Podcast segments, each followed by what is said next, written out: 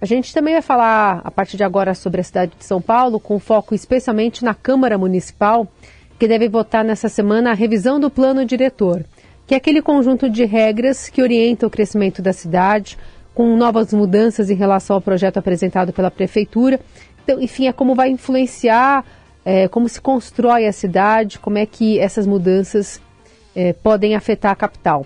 O novo projeto propõe que a Prefeitura possa revisar o desenho de áreas onde é possível construir prédios mais altos e beneficiar proprietários de imóveis tombados. Ao mesmo tempo, mantém a proposta da Prefeitura que pode aumentar o número de vagas de garagens em torno de corredores de ônibus e estações de metrô. Conversamos sobre esse assunto com a professora da FAUSP e coordenadora do Lab Cidade, Raquel Runick. Bem-vinda, professora, como vai? Bom dia, Raíssen. Bom dia a todos os ouvintes da Rádio Eldorado.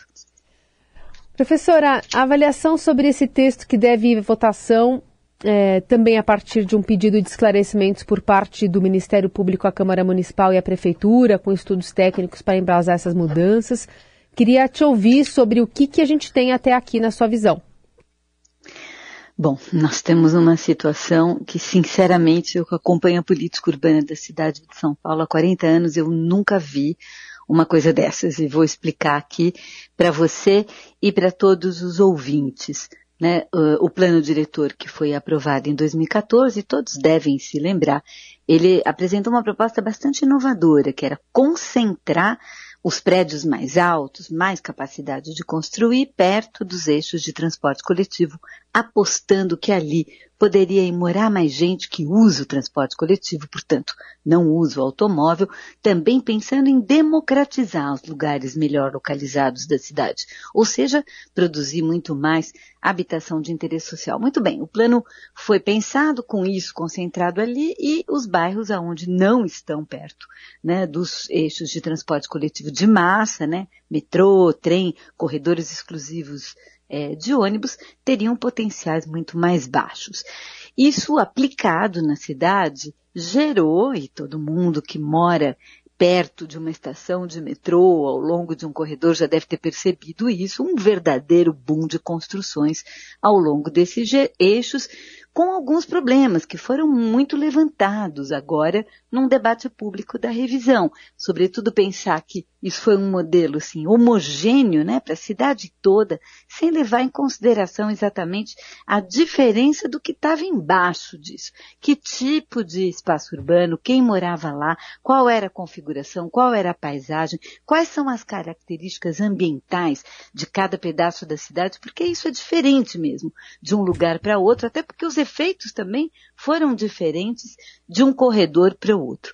Então, Houve muita demanda, mas muita no processo agora público de discussão do plano diretor para que isso fosse revisto em cada caso e fosse ponderado de uma forma mais fina, em vez de genericamente essas áreas, né, eh, em torno de 600 metros, em torno do metrô, que isso fosse mais cuidado. Também teve toda uma preocupação de que Logo depois do plano diretor, o próprio zoneamento afrouxou um pouquinho uma regra que era muito importante naquela época, que era essa produção que está perto dos eixos de transporte coletivo, uma produção, nessa era a ideia inicial, sem garagem de automóvel, porque na verdade, né, nós estamos falando de quem vai usar o transporte coletivo, ou no máximo uma vaga de garagem por unidade. Isso acabou sendo, digamos, vou colocar entre aspas, fraudado na produção concreta de muitas formas, entre elas o aparecimento de microapartamentos que não têm garagem, mas que compensam os outros do prédio, tem duas, pode ter três, é uma pressão enorme para aumentar o número de garagens ali nesse espaço. E número de garagem tem a ver também com o padrão, né? O padrão é, da construção. Tem um monte de detalhes, mas o que eu poderia dizer para explicar em pouquíssimas palavras para quem está nos ouvindo aqui é que na Câmara Municipal, então, depois de muitas audiências públicas, é, foi apresentado um substitutivo para ser votado. E esse substitutivo, elaborado, insisto, pela Câmara Municipal, em vez de repensar onde que estão esses eixos, como que eles podem ser diferentes conforme o local, simplesmente aumentou a área dos eixos. Eles podem chegar até, em vez de 600 metros, um quilômetro em volta de todas as estações de metrô e dos corredores, e, e em volta dos corredores de ônibus até 450 metros, né? Então, você vai ampliando isso, você vai cobrindo assim pedaços inteiros da cidade e mais na parte dos bairros, que então a ideia era concentrar mais nos eixos e nos bairros deixar um, um adensamento construtivo um pouquinho uhum. mais suave, também aumentou nos bairros como um todo, aumentou o número de vaga de, de de garagem nos eixos e criou né, coisas assim que são, é, a meu ver, totalmente absurdas e que não dialogam nada com os estudos que foram apresentados durante a audiência, as audiências públicas, mostrando alguns efeitos que são efeitos perversos em vários bairros. Então, nós estamos falando de um substitutivo, e isso depois apareceu né, na, é, logo depois da apresentação do substitutivo, a bancada feminista é, na Câmara Municipal fez um estudo mostrando da onde que vieram a maior parte dessas propostas, né? Vieram das propostas do setor imobiliário, que evidentemente participa muito das discussões do plano, afinal de contas é do seu negócio também que está se falando, mas que uma coisa é o setor imobiliário participar da proposta do plano, outra coisa é das 24 propostas do setor imobiliário fez para revisão, 18 estão literalmente copiadas nesse substitutivo.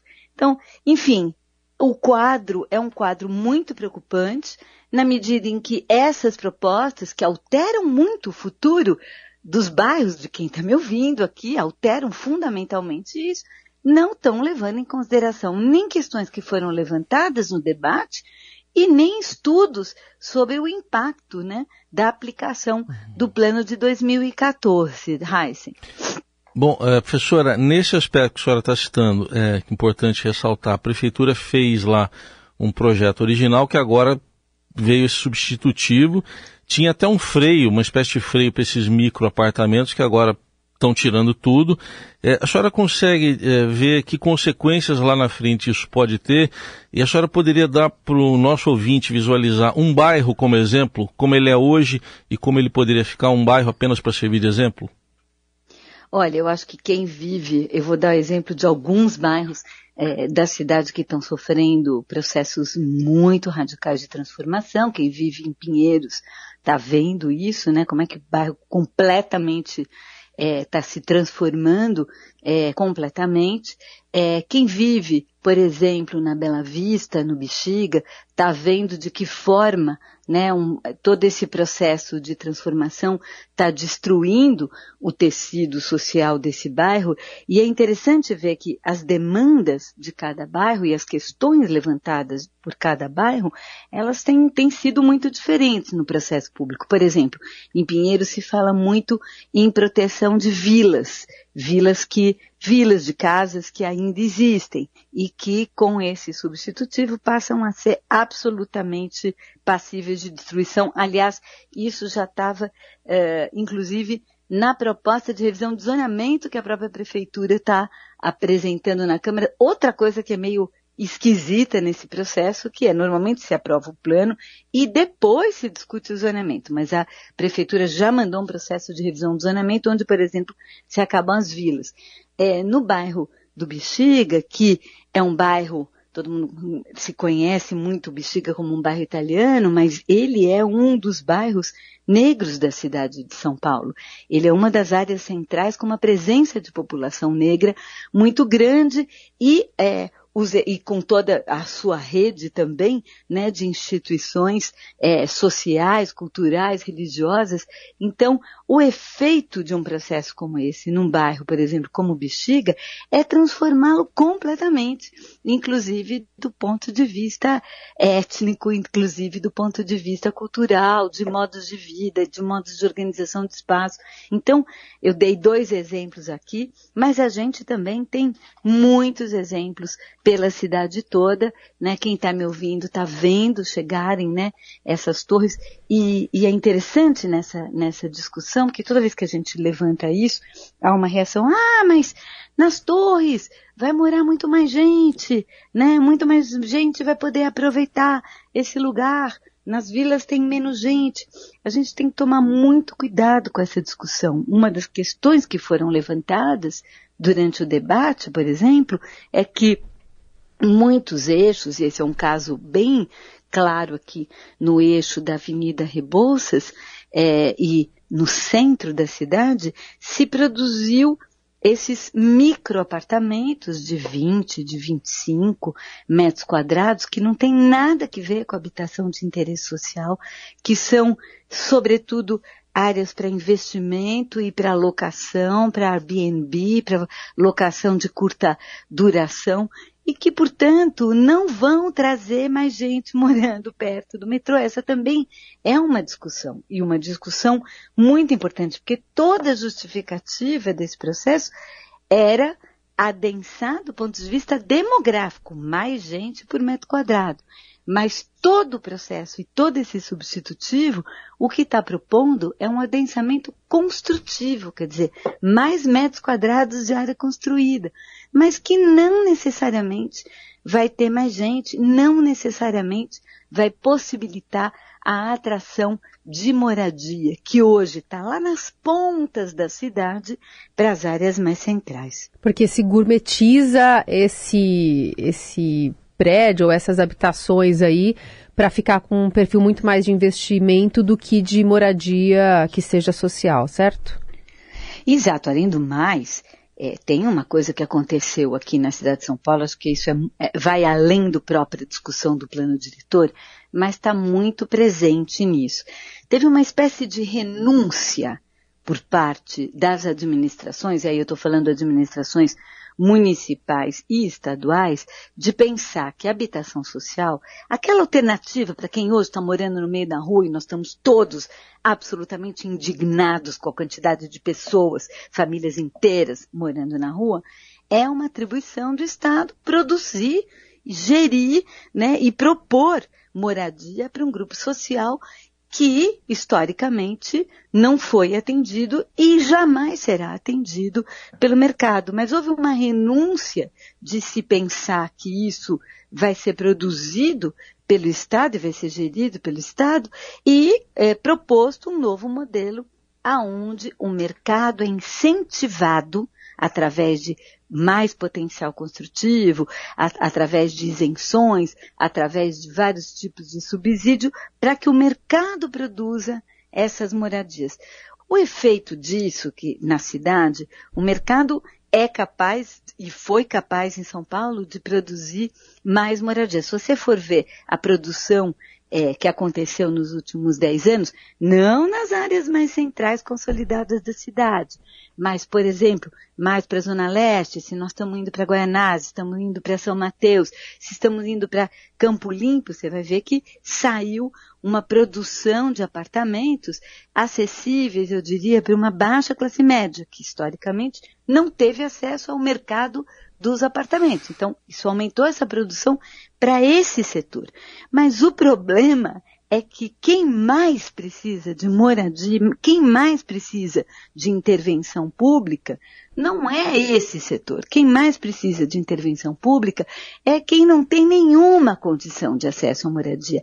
Então, é uma falácia achar que o mercado vai apresentar alternativas de moradia para esse setor. Mas é em nome dessas alternativas de moradia para esse setor que se justifica esses aumentos de potenciais enormes na cidade toda. Hum. Então, eu tenho chamado isso de fake news, porque na verdade não é isso que está se produzindo na cidade, mas se usa habitação de interesse social para legitimar essa produção. Precisa dar, fazer justiça aqui também, que entra nesse substitutivo, talvez um dos poucos pontos positivos desse substitutivo, a necessidade dos empreendedores, ao comercializarem essas unidades nos eixos, provarem que elas vão para setores de baixa renda. Tem toda uma coisa como que vai provar, nananã, mas enfim, uhum. isso veio, resultou também da, da enorme pressão que esse tema ganhou no mercado, já que a prefeitura não controlava absolutamente nada do que é feito hum. nessa produção. Bom, a gente vai continuar acompanhando agora com esses esclarecimentos, essa visão mais geral que a professora eh, e coordenadora da, do Lab Cidade, Raquel Ronick, apresentou para a gente aqui no Jornal Dourado. Professora, é sempre bom conversar contigo. Um beijo, obrigada. Um abraço, um abraço a todos os ouvintes e é sempre bom conversar com vocês.